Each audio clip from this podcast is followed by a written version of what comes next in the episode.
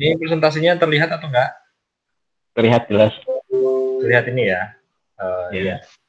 Ya, terima kasih atas kesempatannya. Eh, pada malam ini saya ditunjuk sebagai pemateri untuk puasa dalam Kristen. Ya. Ya, di sini ada firman tentang berpuasa dari kitab Injil. Nah, ini bunyinya dan apabila kamu berpuasa, janganlah murah mukamu seperti orang munafik. Mereka mengubah air mukanya supaya orang melihat bahwa mereka sedang berpuasa. Aku berkata kepadamu, sesungguhnya mereka sudah mendapat upahnya. Tetapi apabila engkau berpuasa, minyakilah kepalamu dan cucilah mukamu, supaya jangan dilihat oleh orang bahwa engkau sedang berpuasa, melainkan hanya oleh Bapamu yang ada di tempat tersembunyi. Maka Bapamu yang melihat yang tersembunyi akan membalasnya kepadamu. Ya, itu ayat tentang berpuasa di kitab Injil. Ya, jadi dari ayat itu nah, ada pertanyaan tentang kewajiban puasa.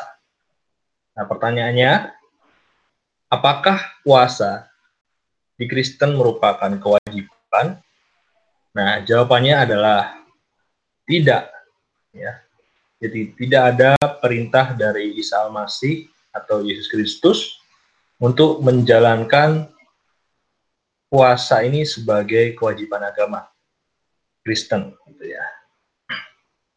Nah, yang kedua, nah, lalu jika orang Kristen berpuasa untuk apakah itu? Ya, jadi inti dari puasa yang dilakukan adalah mempunyai tujuan yang jelas dan benar dan spesifik gitu ya.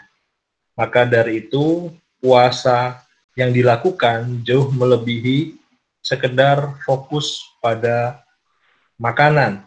Jadi puasa sebenarnya adalah menjauhkan fokus Anda dari hal-hal duniawi agar lebih fokus pada Allah gitu ya. Nah, selanjutnya cara berpuasanya. Jadi kalau tadi di kewajiban puasa tidak berpuasa, eh tidak wajib ya. Tapi orang Kristen itu tetap menjalankan puasa juga. Oke, walaupun tidak secara wajib. Nah, kalau cara berpuasanya seperti ini. Yang pertama, karena mereka karena memang bukan merupakan kewajiban, jadi ada beberapa cara berpuasa. Yang pertama adalah puasa membatasi diri untuk tidak memakan jenis makanan tertentu. Nah, itu ada referensi dari kitabnya. Puasa dengan tidak memakan seluruh jenis makanan. Jadi ada beberapa jenis maksudnya, beberapa jenis makanan. Di kitab Daniel ini. Gitu. Seorang nabi Daniel tidak makan makanan dari yang disediakan oleh raja saat itu. Yang ketiga, puasa dari makanan dan air. Gitu. Jadi puasa makan dan puasa minum. Yang keempat, ada juga puasa dari aktivitas tertentu sebagai seperti suami istri tidak melakukan hubungan seks untuk jangka waktu yang telah ditentukan. Ya. Nah, ini notesnya berpuasa itu harus di selalu diikuti dengan doa dan perenungan firman yang sungguh-sungguh menjauhi segala tindakan dosa. Lalu apa tujuan puasa? Ya, tujuan yang pertama adalah merendahkan hati kepada Tuhan. Jadi ketika seorang mulai berpuasa, ya merendahkan hati itu artinya mulai menundukkan diri, merasa bahwa uh, saya adalah pribadi yang lemah, saya adalah pribadi yang butuh Tuhan, saya bukan pribadi yang kuat, saya ingin Tuhan yang bertindak untuk saya dan bukan saya melakukan tindakan sendiri. Nah, seperti itu. Yang kedua adalah saat menunjukkan hati kepada Tuhan untuk pertobatan yang sungguh-sungguh. Jadi ketika uh, seseorang mulai bertobat salah satu uh, cara untuk menunjukkan hati kepada Tuhan bahwa saya ini bertobat dengan sungguh-sungguh adalah secara pribadi melakukan puasa. Gitu. Jadi karena tadi juga tidak wajib, di firman tadi juga dijelaskan bahwa uh, biar Bapamu yang di sorga saja tahu kalau engkau berpuasa, ya, ya saat bertobat inilah juga saat yang tepat untuk melakukan ibadah puasa. Yang ketiga, untuk semakin memahami isi hati Tuhan dengan perenungan firman Tuhan di saat berpuasa. Ya tadi ya, di nos tadi dijelaskan bahwa berpuasa itu intinya eh, bukan mengenai makanan, tapi fokus kepada Allah. Dan dalam berpuasa itu eh, ketika melakukan ibadah puasa ya intinya juga melakukan doa dan merenungkan firman ya. Lebih lagi maksudnya lebih lagi berdoa dan lebih lagi uh, merenungkan firman. Sehingga dalam perenungan firman itu juga pasti akan mendapatkan uh, sesuatu yang bisa uh, dimasukkan dalam hati yang bisa direnungkan ya, dan bisa dimengerti sehingga kita bisa melakukan uh, isi hati Tuhan karena perlindungan itu. Jadi apa yang Tuhan mau, ya, itulah yang kita lakukan karena kita memahami dalam perlindungan itu. Yang selanjutnya untuk membuat tubuh kita lebih disiplin dari keinginan duniawi, karena tentu ketika kita berpuasa, kita harus belajar menyangkal diri dari semua keinginan yang biasa kita lakukan. Oke, jadi ketika berpuasa juga ya tadi juga menghindari uh, dosa gitu. Artinya juga salah satunya juga menghindari beberapa kegiatan-kegiatan yang uh, sebenarnya tidak penting itu juga perlu dilakukan. Membuang-buang waktu misalkan uh, itu perlu kita lakukan supaya kita intinya dari berpuasa itu juga menyangkal diri ya sehingga kita ketika menyangkal keinginan-keinginan dunia itu uh, kita mulai untuk menyangkal diri itu sehingga kita bisa berfokus kepada Tuhan. Oke, yang selanjutnya adalah meminta kepada Tuhan mengenai pergumulan dan permasalahan yang dihadapi. Ya, ini banyak sekali ya, orang ketika mengalami uh, pergumulan atau permasalahan yang dihadapi gitu. Nah, kita untuk semakin bersungguh-sungguh meminta kepada Tuhan juga melakukan puasa. Nah, di sini ada beberapa tujuan yang salah ketika melakukan puasa. Ini menunjukkan diri kepada orang lain. Jadi ibadah yang eh, puasa Kristen yang dilakukan ternyata untuk menunjukkan diri kepada orang lain bahwa saya sedang puasa.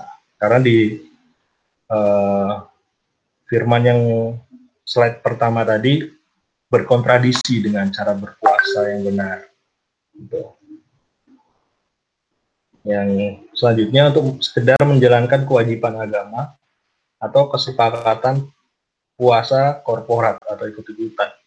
Ya. Jadi uh, banyak dari kita berpuasa itu uh, adalah korporasi. Gitu. Jadi misalkan dalam satu gereja uh, ada uh, minggu puasa, itu misalkan ada kesepakatan bersama-sama untuk minggu ini kita ada berpuasa dalam satu minggu atau satu bulan. Nah, hendaknya seorang ketika melakukan puasa itu puasa yang sungguh-sungguh, bukan hanya ikut-ikutan atau uh, menjalankan kewajiban. Ya. Artinya dengan sungguh-sungguh tadi ya, ada uh, syarat-syaratnya tadi gitu. Jadi tujuannya jelas dan ketika melakukan puasa tadi juga menghindari segala tindakan dosa. Dan yang selanjutnya, ya, puasa bisa dipakai dengan cara yang salah, yaitu untuk menutupi dosa-dosa yang disengaja. Ya, ini kontradisi. Gitu. Sesungguhnya puasa Menutupi harusnya dosa -dosa dilakukan Sehingga ketika orang lihat orang ini puasa, gitu, uh, orang jadi berpikir gitu ya bahwa orang ini tidak melakukan dosa. Nah, seharusnya sungguh-sungguh tidak melakukan dosa. Bukannya ketika kau berpuasa dan orang tahu kau berpuasa, tetap saja melakukan dosa-dosa yang disengaja. Ya demikian pemaparan dari uh, puasa dalam Kristen. Uh, untuk selanjutnya, mungkin saya kembalikan pada Rauf. Baik, terima kasih Bang Gilbert atas pemaparannya. Untuk pertanyaan teman-teman nanti bakal diajukan di akhir acara setelah pemaparan dari pemateri kita yang kedua oleh Kang Sukron kepadanya. Dipersilahkan Kang Sukron untuk memberikan materi. Oke, makasih ya. Uh, Assalamualaikum warahmatullahi wabarakatuh. Uh, selamat malam, salam sejahtera untuk kita semua, teman-teman. Uh, terima kasih sebelumnya ya, udah mau gabung tadi. Um, di sini mungkin kita kasih gambaran dulu gitu ya. Kalau di Islam, aku akan bahas dari sudut pandang agama Islam sekitar tradisi puasa. Um, gimana ya? Aku mau bilang puasa dalam Islam itu sebenarnya uh, bukan ajaran apa ya? Bukan ajaran yang benar-benar cuman di Islam gitu loh. Jadi bukan yang ketika Islam lahir terus di situ uh, Allah me mengharuskan agama Islam untuk menjalankan puasa karena benar-benar puasa sebagai uh, satu-satunya ibadah yang dimiliki oleh agama Islam. Nah, uh, ini ada berdasarkan dalilnya di Al-Quran uh, Bismillahirrahmanirrahim. Saya bacain versi Arab dan Indonesianya ya supaya teman-teman bisa apa ya bisa lengkap lah gitu. Di dalam versi bahasa Arabnya ya ayyuhalladzina amanu kutiba alaikumus shiyamu kama kutiba alal ladzina min qablikum la'allakum tattaqun. Artinya wahai orang-orang yang beriman uh, kutiba telah diwajibkan uh, kepada kalian untuk berpuasa Nah, uniknya kewajiban ini oleh Allah dalam Al-Qur'an diiringi dengan kata kama kutiba ala ladzina min qablikum. Sebagaimana kami, maksudnya Allah telah me mewajibkan puasa itu kepada kaum-kaum sebelummu, yaitu sebelum Islam datang.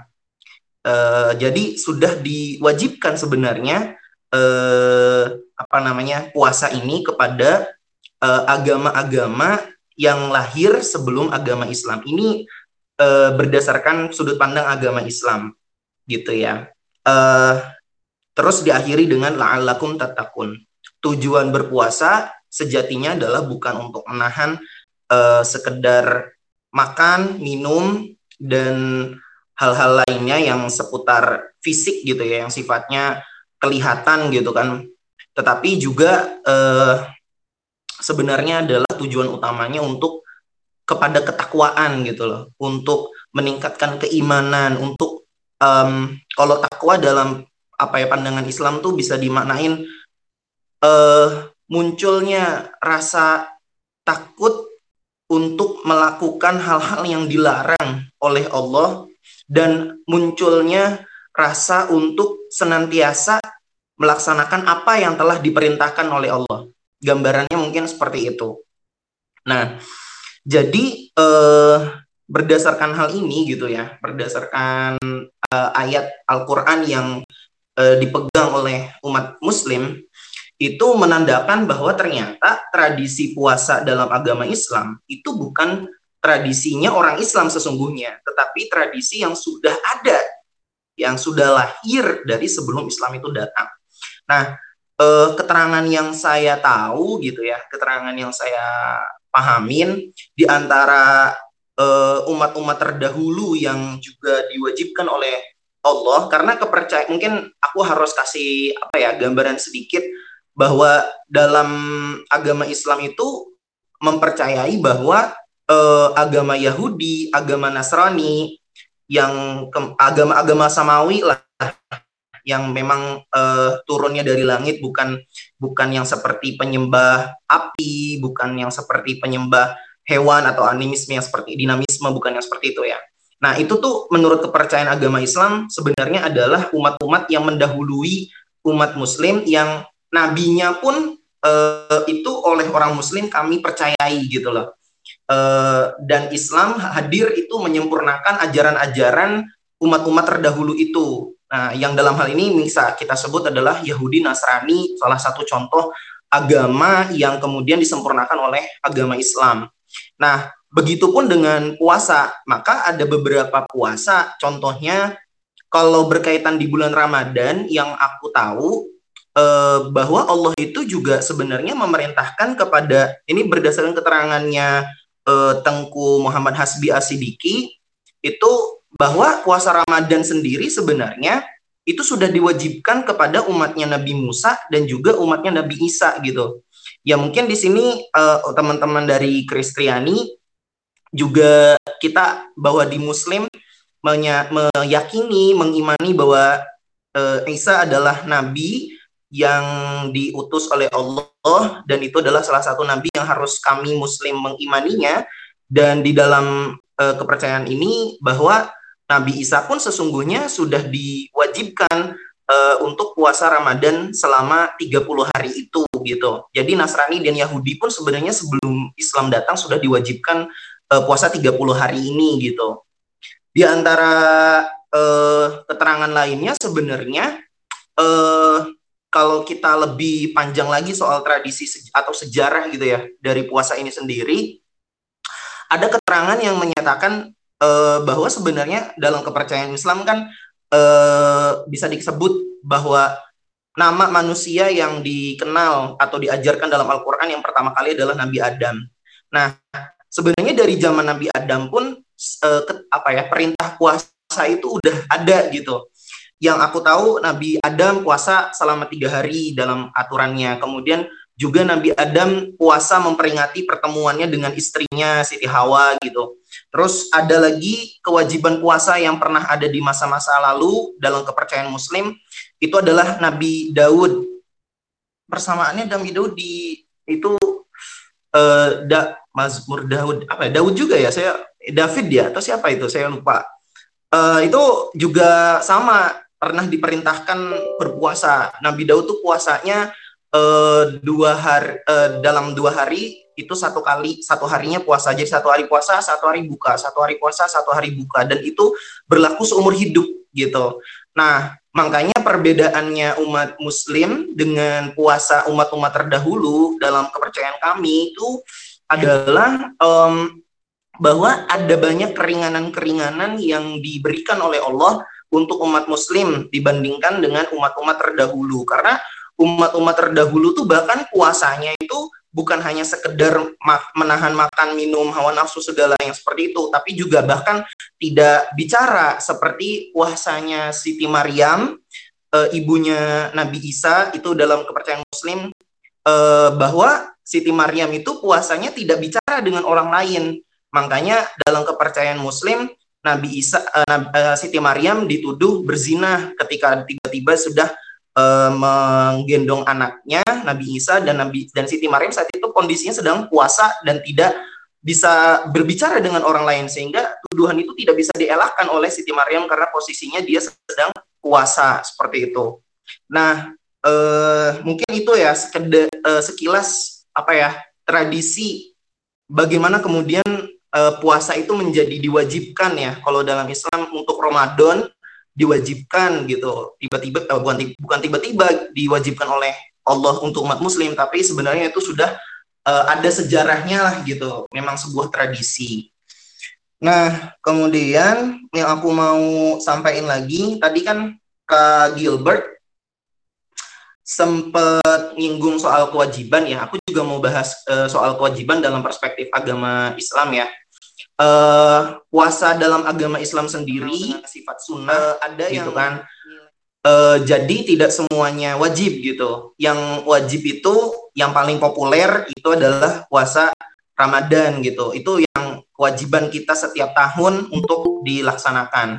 Adapun puasa sunnah bahkan kita juga oleh Nabi Nabi Muhammad gitu ya itu dianjurkan juga gitu atau disunahkan berpuasa seperti puasanya Nabi Daud yaitu yang sehari buka sehari sehari uh, puasa sehari buka sehari puasa. Itu pun tetap disunahkan untuk umat muslim. Terus juga yang dilakukan oleh kaum Yahudi misalnya. Kaum Yahudi itu salah satu puasanya itu dalam ajaran Islam adalah dipercaya mereka puasa di hari tanggal 10 uh, eh, Muharram ya kan tanggal 10 Muharram atau bahasanya di agama Yahudi 10 Tishri, puasa di hari 10 Tishri. Nah, itu oleh agama muslim pun kemudian di uh, disunahkan juga untuk kita lakukan puasa tapi dengan penambahan satu hari sebelumnya jadi dua hari. Kalau umat Yahudi cuma satu hari di tanggal 10 itu dalam penanggalannya.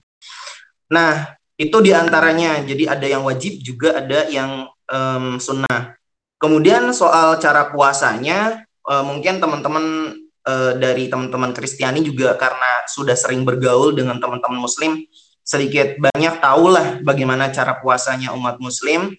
Tapi mungkin di sini aku sedikit ulas sedikit. Mungkin kalau yang membedakan gitu ya, boleh jadi antara puasanya Muslim dengan puasa uh, tradisi yang tadi saya sebutin gitu ya, sudah ada di umat-umat masa lalu itu adalah terletak di sahur. Nah, ini yang menjadi ajaran benar-benar nih ajaran uh, Islam gitu. Jadi sebelumnya dalam tradisi puasa itu tidak ada anja, tidak ada ajaran sahur. Sedangkan dalam Islam itu ada ajaran sahur. Nah, makanya uh, Nabi Muhammad menyatakan per, yang membedakan puasa Muslim dengan puasa umat lainnya adalah terletak di sahur. Dan nilai nilai pahala sahur tuh menjadi apa ya utama menjadi tinggi gitu dalam ajaran Islam. Nah kemudian berpuasa itu menahan makan minum. Makan minum itu sebenarnya bukan makan minumnya ya tapi memasukkan apa pun benda apa pun ke seluruh lubang yang ada di tubuh manusia. Lubang mulut lubang telinga.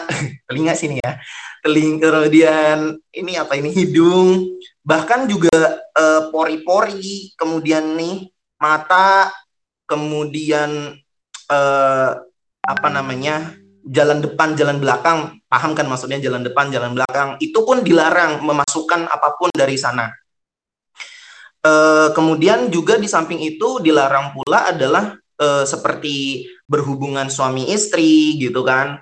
Nah, hal-hal yang seperti itu, tetapi uh, halnya seperti membicarakan orang lain, kemudian marah, hal-hal yang sifatnya hati gitu ya, ke, apa pekerjaan hati itu memang tidak membatalkan gitu, tidak membatalkan puasa dalam ajaran Islam, tetapi kemudian dalam ajaran Islam sendiri sesungguhnya puasa tidak hanya sebatas itu, tetapi Allah memberikan sebuah keringanan gitu loh, sebuah keringanan bahwa puasa itu ya oke okay lah kalau dia masih bisa nahan makan, minum dan yang tadi itu itu masih dianggap sah gitu dalam pandangan ajaran Islam. Tetapi soal kesempurnaan itu memang harus tadi sama ya dengan teman-teman di Kristiani harus apa namanya bisa menahan hawa nafsu hati, marah, ngomongin orang, kemudian mencela, caci maki dan seterusnya itu harus juga ditinggalkan sebenarnya dalam uh, puasa dalam ajaran Islam. Karena puasa sendiri dalam bahasa Arabnya atau dalam bahasa istilah Islamnya adalah disebut saum atau siam yang berarti menahan diri gitu loh. Jadi sebenarnya apa pun yang sifatnya menahan diri, baik itu menahan dirinya bersifat hal-hal yang terlihat gitu kan, kayak makanan, minuman dan seterusnya. Juga hal-hal yang tidak terlihat gitu, ya kemarahan gitu, emosi gitu kan. Hal-hal yang sifatnya ada di dalam hati gitu, itu juga sebenarnya dilarang walaupun tidak sampai pada uh, fase membatalkan. Itu mungkin ya cara puasa di agama muslim ya, agama Islam. Kemudian tadi Kak Gilbert juga sempat bahas soal hikmah dan tujuan gitu ya, tujuan atau hikmahnya puasa. Aku juga sedikit mungkin uh, dalam ajaran Islam pun disebutkan la'allakum tatakun. Jadi puasa itu sebenarnya tujuannya adalah untuk ketakwaan. Jadi bukan sekedar untuk menahan makan, minum dan seterusnya, tapi juga adalah kepada mencapai satu derajat yang dalam Islam disebut takwa, di mana dia sudah bisa menahan dirinya untuk men, me, apa, melakukan hal-hal yang dilarang dalam ajaran Islam dan senantiasa melaksanakan apa yang diperintahkan dalam agama Islam. Mungkin itu kali ya sebagai pengantar. Terima kasih.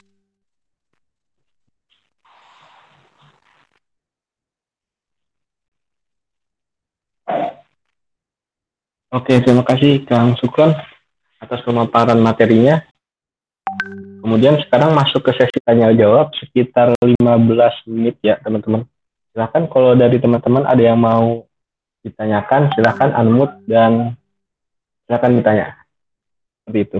Mungkin untuk pembukaan saya akan bertanya dulu ya ke Bang Gilbert gitu. Nah, kalau di musim sendiri kan tujuan puasa kan untuk uh, mendekatkan diri kepada Allah Subhanahu wa taala. Nah, dari pemaparan Bang Gilbert tadi, apakah di Kristiani juga ditujukan untuk mendekatkan diri kepada Tuhan juga, Bang? Puasa itu. Uh, gimana, Bang? Menurut Abang? Halo? Iya. Kalau Halo. Iya, iya, iya. Langsung jawab ya. Iya, Bang. Ya, kalau tadi uh, dimaksudkan untuk mendekatkan diri, ya iya, memang iya gitu ya. Karena ketika berpuasa, kan tadi kan uh, inti dari berpuasa itu kan intinya fokus terhadap Tuhannya. Nah, maksud dari maksud dari kata fokus terhadap Tuhan itu ya uh, itu maksudnya mendekatkan diri kepada Tuhan itu maksud dari fokus terhadap Tuhan itu hmm. baik bang terima kasih nah untuk teman-teman yang lain silahkan untuk uh, bertanya ataupun sharing tentang pengalaman teman-teman mengenai puasa seperti itu.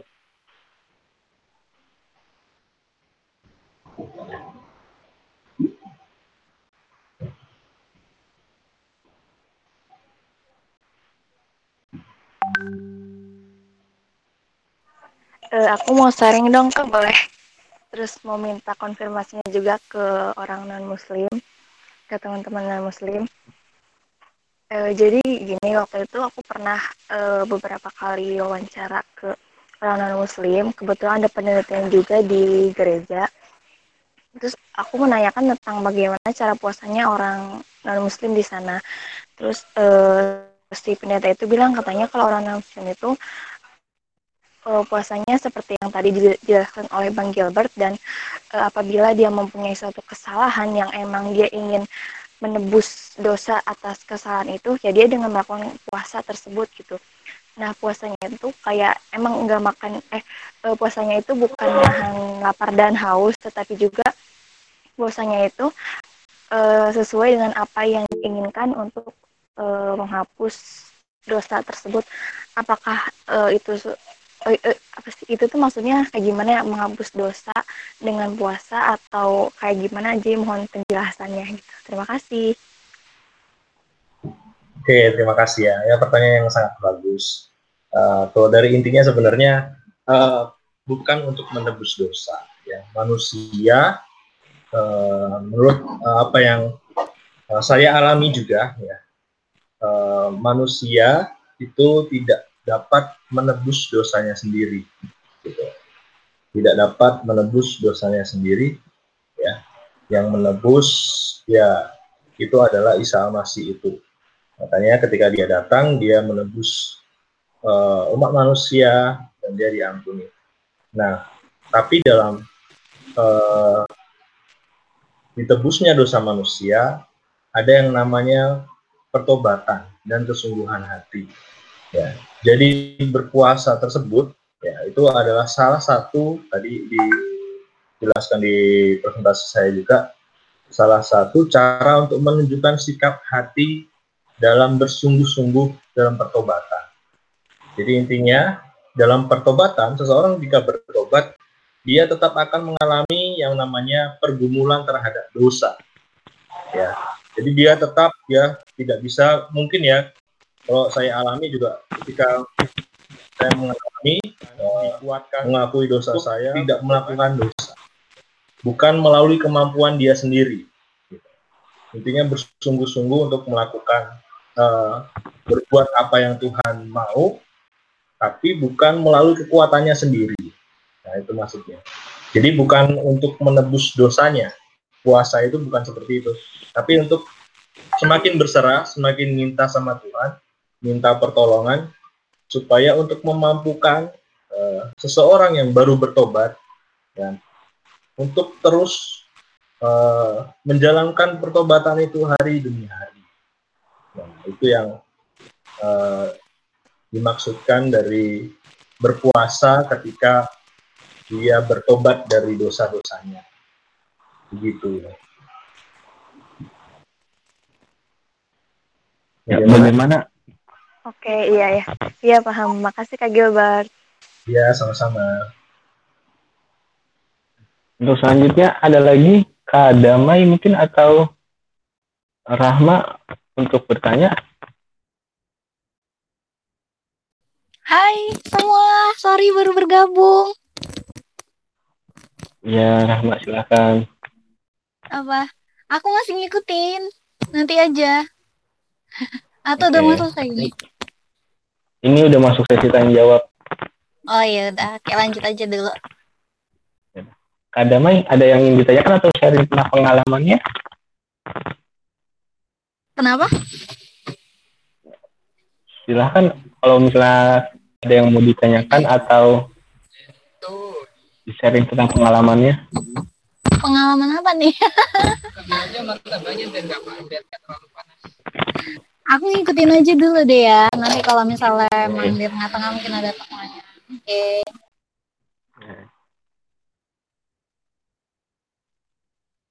Halo Kak Damai, apakah di situ?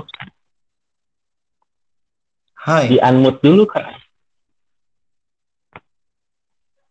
aku dong. Ya, silakan Kak Suplen lah. Ya, monggo kan. Daripada sepi, iya nggak sih? Nah, aku pernah Iya. baca Kak Gilbert.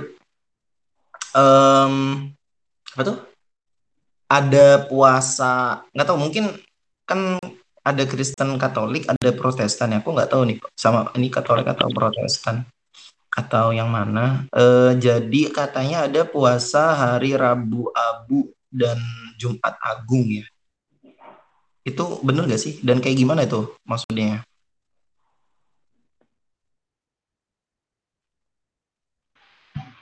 Oh ya, ya. Kalau memang biasanya ya, di beberapa orang atau beberapa jemaat di gereja eh, itu menjelang hari Paskah mereka eh, mengadakan ibadah khusus. Paskah itu adalah kematian eh, setelah tiga hari, eh, lalu Isa masih bangkit dari kubur. Eh, di hari itu, eh, di dalam minggu-minggu itu, ya, biasanya Uh, kita juga melakukan ibadah khusus di beberapa tempat juga ibadah khusus di- disertai dengan berpuasa. Nah, begitu. Tapi tetap uh, hukumnya uh, yang dijelaskan tadi, apakah berpuasa itu wajib? Uh, tidak. Dalam kitab Injil juga dikatakan ya uh, tidak pernah ada fokus ibadah kekristenan itu adalah berpuasa. Ya. Terima kasih Bang Gilbert. Nah, ini Kak Kadam Kadamai tadi udah bisa sekali. Oh ya. Nah, Kadamai, kedengeran suaraku? Iya, iya, saya mau tanya ya. Nah, Hai Kak Damai. Halo. Fran. Ini lama banget kita nggak jumpa. Ampun deh, makin cantik. Kasih ya untuk malam ini. Aku mau tanya lo untuk eh, Sukron. Kan katanya tadi hakikat dari puasa eh, di umat muslim itu untuk Ah. taat. Nah, eh, beberapa hari yang lalu eh, aku ada ikut grup lah. Suatu grup, eh, grup itulah maksudnya grup eh, ASN gitu. Nah, kami kan mau ceritakan ke ASN nih. Terus di sana kan ada juga, eh, saudara-saudara kita yang muslim. Nah, mereka bilang begini, eh sebentar lagi kita mau puasa ya. Iya, ayo dong puas-puasin buat dosa. Bingung. Nah, kenapa sebagian orang eh, umat muslim bahwa puasa itu hanya untuk menghapus dosa dan seolah-olah di bulan Ramadan itu puasa itu eh, apa namanya tuh hanya untuk penyucian gitu loh Fitra padahal Sukron sendiri tadi mema- memaparkan bahwa eh, apa namanya puasa itu bukan untuk itu tapi untuk taat gitu loh itu bagaimana deh Ya, eh, sebelumnya eh, makasih nih Kak Damai udah gabung malam ini gitu kan. Sehat-sehat selalu dan semoga kita bisa ketemu lagi nih Kak. Amin, saya, saya dari sini. Amin. Temen ngebanyol saya nih waktu lagi ini di scam 2. Oke. Nah, eh gimana ya Kak Damai ya? Jadi mungkin aku sih ngelihatnya gini. Yang pertama boleh jadi itu mereka guyon gitu ya dalam tanda kutip bercanda gitu. Ya kan eh, kesannya kan ibadah puasa itu apa ya? Kita bakalan bener-bener kayak yang jaga hawa nafsu segala macem gitu kan. Eh, bukan hanya sekedar makan minum gitu. Jadi seolah-olah eh, itu sebagai ajang pertaubatan gitu ya, ajang pertaubatan kita gitu loh. Eh, adapun dalam Islam sendiri ya, Kak Damai, untuk menghapus dosa ya, penghapusan dosa itu nggak bisa lewat puasa langsung gitu maksudnya harus pakai proses taubat. Ada proses taubat sendiri yang di apa ya, yang diajarkan dalam agama Islam. Nah, dan itu caranya bukan dengan puasa, tapi dalam ajaran Islam eh, bahwa amalan-amalan wajib gitu ya, amalan-amalan wajib itu bisa menutup kesalahan-kesalahan kecil gitu, dosa-dosa kecil gitu. Itu dalam ajaran Islam memang dipercayai seperti itu, tapi bukan berarti eh, puasa dimaknai untuk menghilangkan dosa-dosa gitu kan. Akhirnya apa ya istilahnya eh, wah jadi kita ayo bikin dosa yang banyak gitu kan. Salah salah besar salah besar. Itu salah besar Oh, jadi itu mereka mungkin itu ya perbedaan Kak. mereka dapat dari apa apa guru ngaji mereka mungkin kita juga tidak tahu kan enggak ah kalau dari guru ngaji kayaknya nggak mungkin sih kak soalnya kan kita semua sama lah percayanya nggak begitu Itu kayak bercandaan di kalangan anak-anak aja gitu. Yang suka Eh. begitu. nah terus juga kan di dalam puasa itu ada halo halo Ah, di dalam puasa itu tadi kan menahan hawa nafsu nih, menahan apa makan gitu kan. Terus eh tahulah sempat berpikir begini juga, bagus juga ya puasa itu ya. Maksudnya eh contohnya nih tidak merokok gitu loh, tidak merokok. Nah itu eh baiknya kadang berpikir kenapa ya Allah itu ke- kenapa nggak buat puasa itu aja setiap hari gitu loh. Supaya apa namanya seperti dalam hal merokok ya hidup itulah terus taat setiap hari. Kenapa kenapa tidak eh, tiap hari aja? Kenapa hanya bulan Ramadan? Padahal kan eh, yang kita tahu itu sifat Allah itu kan suci ya. Kalau di dalam eh, Nasrani itu sifat Allah itu adalah eh, suci. Kenapa tidak tiap hari aja Allah itu membuat eh, hukum begitu? Itu sih yang mau ditanyakan juga. Eh, mungkin nanti bisa ditambahin sama Kak Gilbert ya, karena kan sebenarnya apa ya hikmahnya puasa, tujuannya puasa kita di eh, umat Kristiani atau umat Muslim kan sama ya. Kalau pandangan umat Muslim sendiri, eh aku sih mungkin jawabannya agak sedikit guyon, tapi sebenarnya bukan guyon juga. Tapi jawaban aku gini kak, kalau Tuhan ngewajibin puasa setiap hari, terus yang masuk neraka sopo. Jadi gimana ya? Asal Eh, dalam agama Islam sendiri banyak. Orang-orang yang bahkan sampai eh, sampai meninggal gitu bertahun-tahun berpuluh-puluh tahun setiap hari puasa kecuali pada hari-hari yang memang dilarang dalam agama Islam. Karena ada gitu hari-hari yang nggak boleh puasa. Seperti itu. Jadi itu kembali ke manusianya. Nah di situ posisi keadilan Tuhan. Tuhan walaupun maha suci Tuhan itu juga eh, memberikan ke apa ya kewenangan kepada manusia untuk memilih jalan mana yang ingin diambil. Tuhan sudah kasih petunjuk silakan kamu mau ambil yang mana kan gitu. Jadi nggak bisa maksa juga. Maksudnya Tuhan bukan sebagai pemaksa manusia kan jatuhnya. Gitu. Nanti nggak adil dong.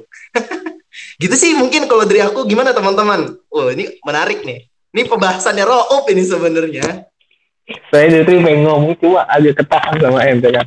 Jadi ya begitu. Jadi intinya mah ya Tuhan itu emang menciptakan manusia akal dan nafsu gitu. Oke Tuhan itu maha suci. Maka segalanya kesucian itu udah ada Tuhan. Akan tetapi jika manusia enggak diberikan kebebasan eh, free will free will itu maka nggak nggak boleh ada dong yang namanya neraka. Soalnya dari awal emang udah diajak udah di kalau misalnya free will nggak dikasih kepada manusia, maka jika eh, manusia berbuat salah, maka itu adalah salahnya Tuhan.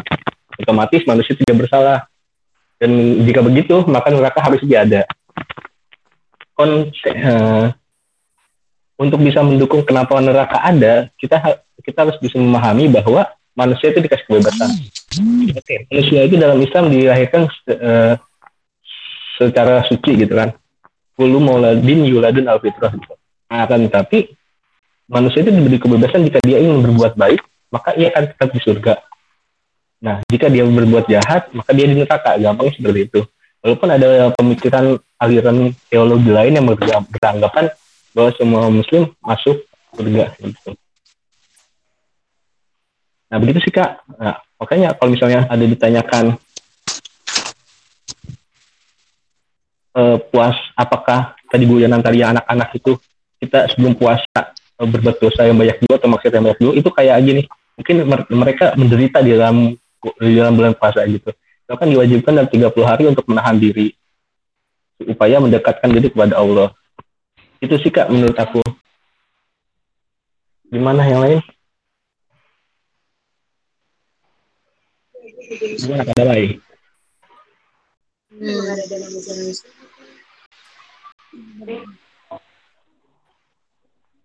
Ah, boleh bertanya satu lagi nggak? boleh kak silakan Ah, saya pernah saya pernah dengar nih katanya ada di saudara saudari kita ada namanya puasa puasa yang bisa membuka pintu surga. Itu namanya puasa apa? Memang ada nggak? Apa benar itu ada di dan itu dilakukan di luar bulan Ramadan? Nah, dan itu dilakukan di luar bulan Ramadan. Apa itu benar ya? Aku bantu jawab dikit ya kak. Jadi gimana ya? Eh dalam ajaran Islam eh, setiap em, perintah atau kewajiban gitu ya, setiap kewajiban itu biasanya diiringi dengan pahala-pahala tertentu gitu.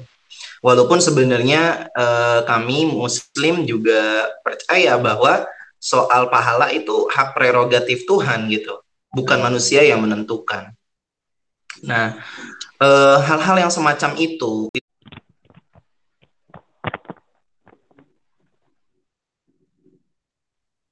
Gimana suaranya? suara Sultan terputus Kang halo Halo Sukron. Sukron lagi membuka pintu surga. oke siap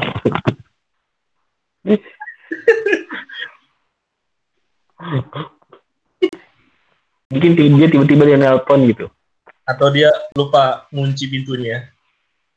Gimana kunci pintunya? ada Mau mencari apa ada lagi? laba-laba masuk Mau buka pintu surga lupa kuncinya.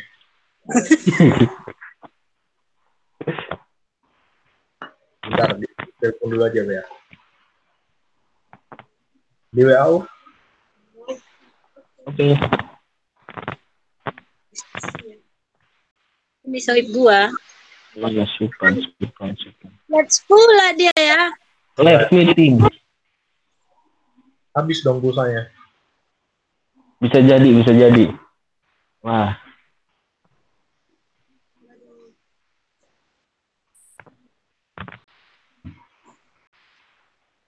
Ini Rina Purnamasari masuk keluar masuk keluar. sinyalnya juga. Oh ya, mungkin Kak Kadame kalau mau ditanyakan bisa kali Kak. Tapi ilmu saya nggak sedalam ilmunya Kak Sukron. Paling cuma recehan-recehan yang bisa sampaikan sore itu. Jangan merendah banget lah. Allah akan meninggikanmu anak muda. Amin. Bong. Merendah untuk dekat.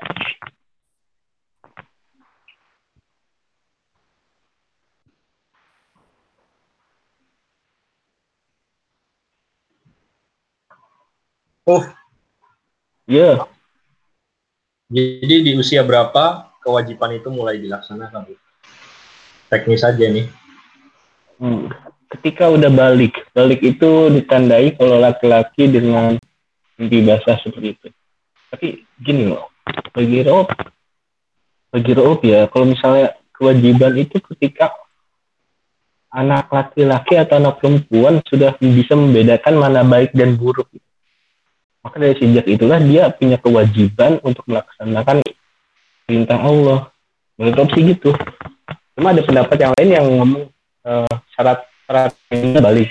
Tapi ketika sebelum balik itu kan waktu misalnya waktu TK atau SD kelas bawah itu udah diajarin kebiasaan dari orang tuanya. Misalnya kalau kalau Rob waktu kecil nih, itu Rob udah diajarin kebiasaan untuk eh, apa soal ikut Jumat tuh, ikut Jumat.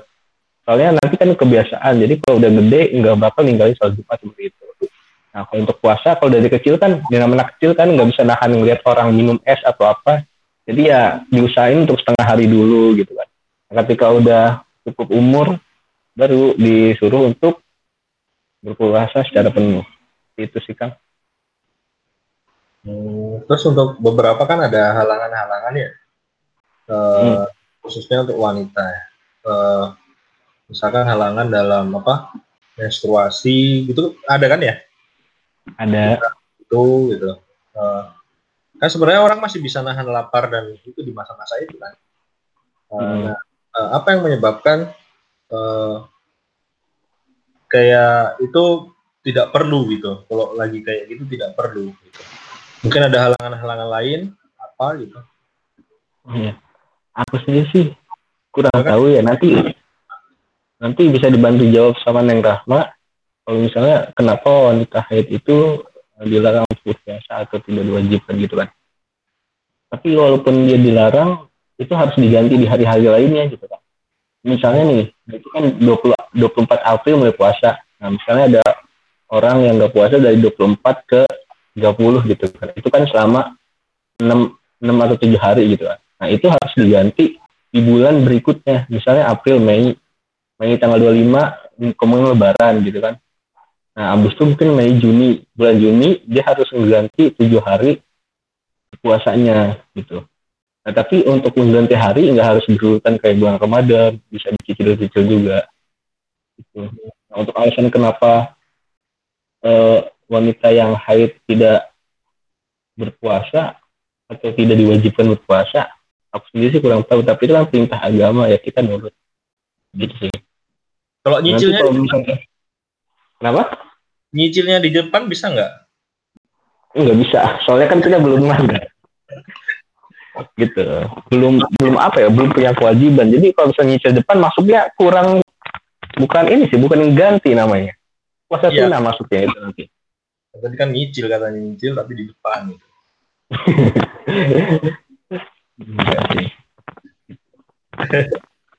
Gimana?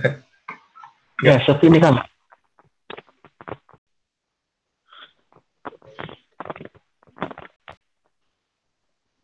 Teh Rahma. Iya teman-teman yang di sini masih kalau pengen bicara silakan yang Rahma mungkin menyampaikan tadi jawaban dari Bang Gilbert Eh, halo Boleh. Kak Riri, karena kan emang kita Halo. udah eh, disuruh ya di dalam agama itu sendiri kalau misalkan buat orang yang men- menstruasi ataupun nifas itu emang tidak diwajibkan untuk berpuasa dan diwajibkan untuk menggantinya di hari yang lain gitu, yaitu selain bulan Ramadan. Adapun alasannya karena kan eh, darah yang keluar dari eh, perempuan itu ketika menstruasi dan nifas itu kan adalah darah kotor yang di mana kita aja dalam hal ibadah sholat gitu kewajiban lima waktu itu kita dilarang. Apalagi eh, ketika berpuasa dan dalam keadaan menstrua- menstruasi itu pasti dilarang seperti itu. Kalau masalah hadis dan lainnya aku lupa sih. Ya mungkin penjelasan Rahma sih itu aja Terima kasih Rahma. Mungkin Rahma ingin berbicara juga silakan. sama Hmm.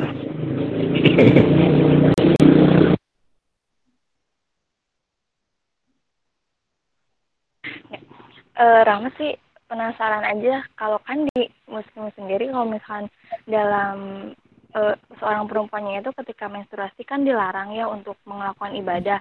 Kalau di non muslim sendiri itu diperbolehkan nggak sih buat melakukan ibadah itu atau emang ada aturannya seperti itu? Oh iya, Jadi melebar Ya. pembahasannya. ya nggak apa-apa. Nggak apa-apa walaupun saya nggak mengeluarkan darah kotor, gitu ya. Oke.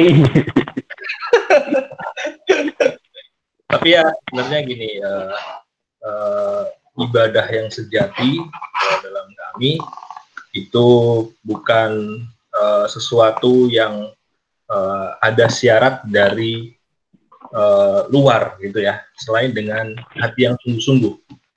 Nah, sudah itu titiknya sih itu. Berarti eh, dengan pertanyaan tadi, gitu ya, seseorang dalam kondisi sakit, ya sakit entah itu seseorang orangnya HIV misalkan penyakit yang bisa dibilang penyakit kotor, misalkan ya. Nah, ataupun itu darah yang keluar adalah darah kotor.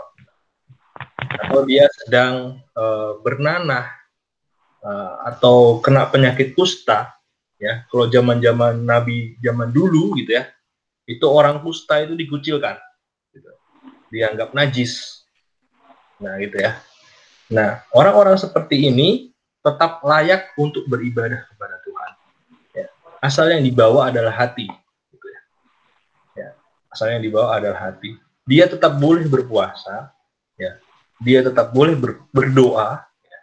Dia tetap boleh beribadah karena ibadah itu sesungguhnya adalah eh, sarana untuk kita berbicara dengan Tuhan mendengarkan suara Tuhan Nah, jadi tidak ada halangan-halangan lain dari fisik eh, ataupun bahkan istilahnya dari eh, cara-cara atau style-stylenya beribadah. Istilahnya tempat beribadah juga gitu. Ya, misalkan lagi corona gitu ya.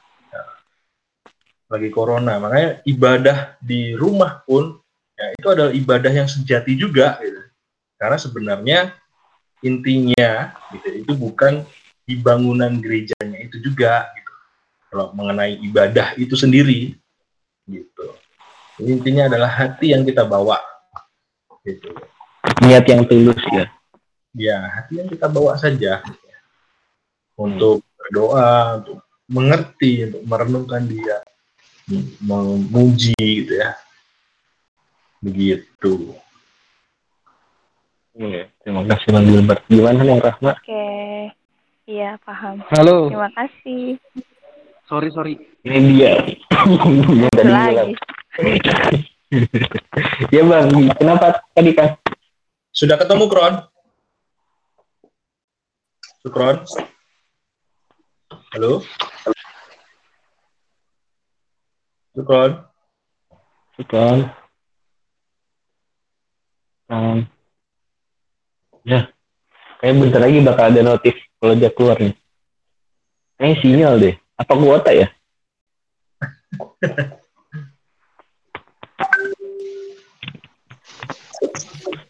Gimana cara untuk unmute? Dipencet saja. Gambar mic. Ya, gimana masih ada lagi atau sudah setengah sembilan nih? Atau kita akhiri saja? Sudah sejam. Oh, Gimana teman-teman? belum dijawab Sukron. Nah, ini dia muncul. Subron. Kron, Apa? Sorry sorry hilang sudah sinyal. Kunci surganya udah ketemu. Apa tuh? Gimana gimana gimana? Kunci pintu surga udah ketemu. Apa? Yang tadi lo pertanyaan Ya, kakak, ya, lanjut, lanjut, lanjut.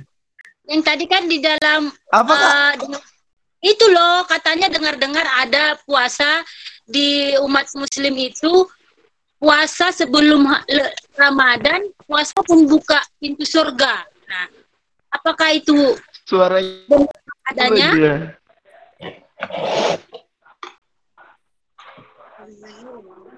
Halo.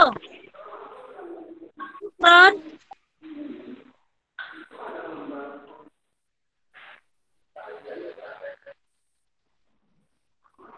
Nggak bisa denger. Apa sih?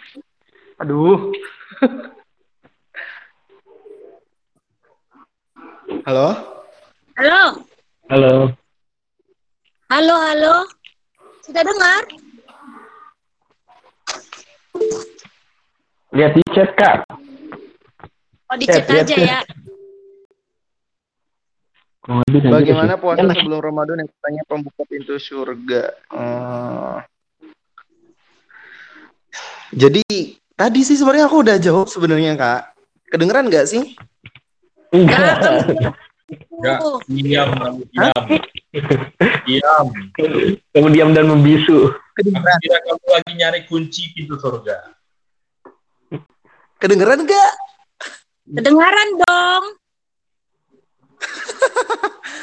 Oke. eh, jadi sebenarnya ya eh, eh, ada beberapa ajaran dalam Islam itu memang eh, oleh Nabi Muhammad itu disandingkan dengan pahala-pahala tertentu. Em, adapun puasa khusus gitu ya, yang apalagi tadi ya di luar Ramadan, baik sebelum atau sesudah deh gitu kan, yang pahalanya itu sampai membukakan pintu surga, itu sebenarnya apa ya, secara aturan tidak sampai begitu gitu. Atau dalam ajaran Islam itu nggak nggak nggak ada gitu.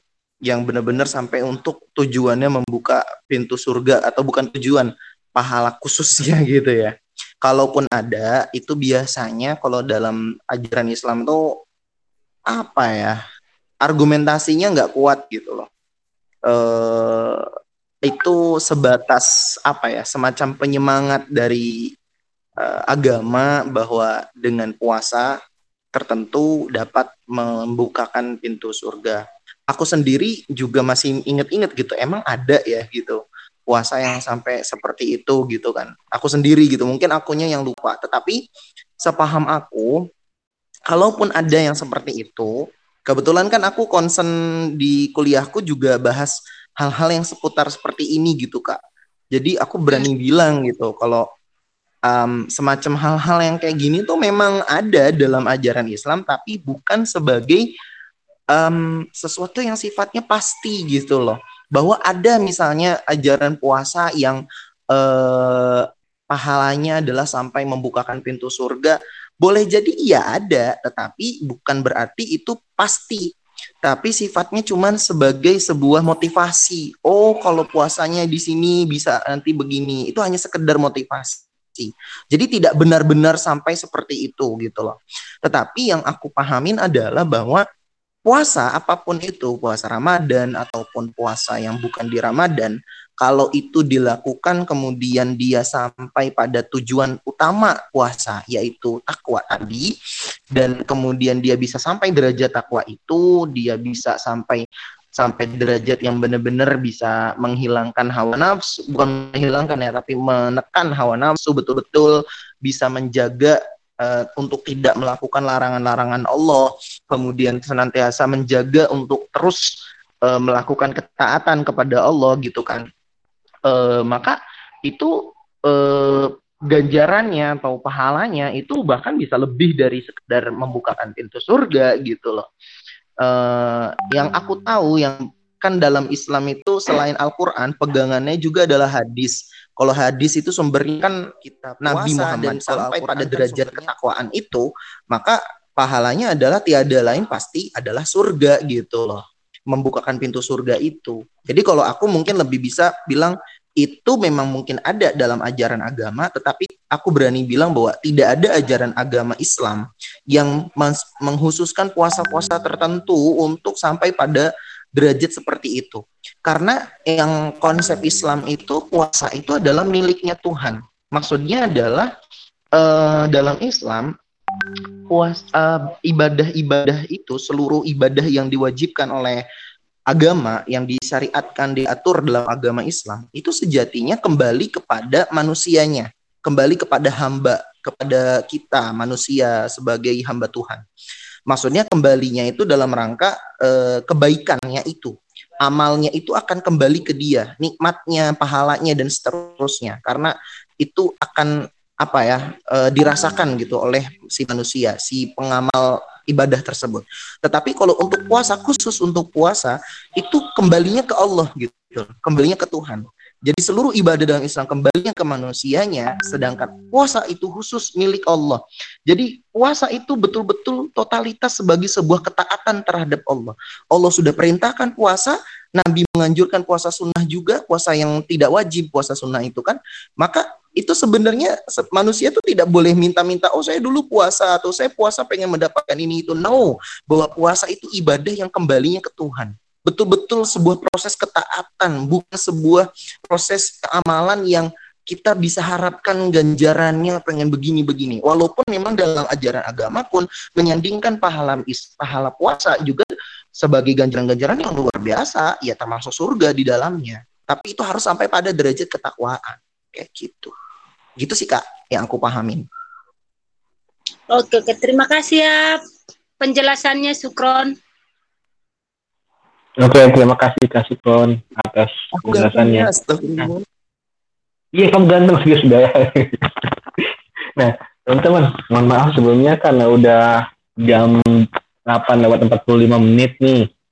Nah, udah cukup lama. Nah, barangkali kita akhiri dulu sampai di sini. Terima kasih untuk teman-teman semua.